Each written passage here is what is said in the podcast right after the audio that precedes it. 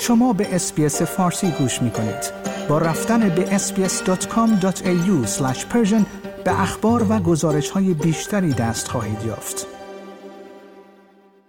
به نظر می رسد که روند دومینویی پذیرش کفالت معترضین در ایران توسط سیاستمداران استرالیایی شروع شده است. به طوری که در یک هفته گذشته چهار نماینده مجلس کفالت سیاسی 20 نفر از زندانیان را پذیرفتند. ساعتی پیش زوی دانیل نماینده مستقل در پارلمان استرالیا در توییتر خود اعلام کرد که کفالت سیاسی فهیمه کریمی عرفان رضایی و امیر مهدی رضایی را پذیرفته است. او در توییتر خود نوشته بود دنیا در حال مشاهده ایران است. من برای سفارت نامه نوشتم تا آنها را از کفالت زندانیان با خبر کنم. پیشتر سه نماینده دیگر پارلمان استرالیا یعنی کیف ولهند ارون وایلی و مونیک رایان با ارسال نامه‌ای به سفارت جمهوری اسلامی در کمبرا کفالت سیاسی 17 نفر از معترضین را پذیرفته بودند. البته استرالیا تنها کشوری نیست که نمایندگانش کفالت سیاسی زندانیان ایران را بر عهده گرفتند این اقدام از آلمان شروع شد و حتی دیروز همه 183 اعضای پارلمان اتریش کفالت سیاسی زندانیان را بر عهده گرفتند. در آلمان هم تاکنون بیش از 120 نفر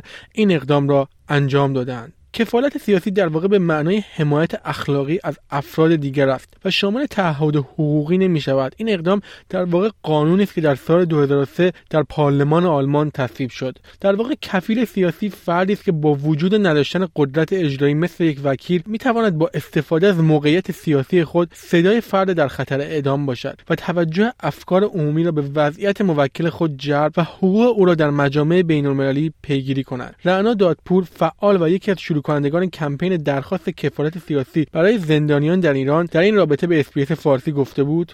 یعنی اینکه فردی که کفالت سیاسی یک زندانی رو بر عهده می‌گیره میاد و از قدرت خودش قدرت سیاسی خودش اسم سیاسی خودش وجهه سیاسی که داره و همینطور به خاطر آشنایی با قوانین و زبان سیاستی که داره میاد و این تعهد اخلاقی رو میده که از اون فرد حمایت بکنه. با وجود این فشارهای بینالمللی حکم اعدام چندین معترض توسط جمهوری اسلامی در هفته های گذشته صادر شده است. حتی دو نفر از معترضین به نام محسن شکاری و مجید رضا رهنورد اعدام شدند. مسعود ستایشی سخنگوی قوه قضایی جمهوری اسلامی روز سهشنبه با دفاع از این اعدام ها گفته بود سزای کسانی که با خدا و پیامبر می جنگند و در زمین ظلم می کنند سزایی نیست جز اینکه به دار آویخته شوند و یا دست و پایشان در خلاف جهت بریده شود و یا نفی بلد شوند سازمان حقوق بشر ایران اعلام کرد که در روزهای شنبه و یک شنبه دست کم 17 زندانی در زندان مرکزی کرج جهت اجرای حکم اعدام به سلول انفرادی منتقل شدند.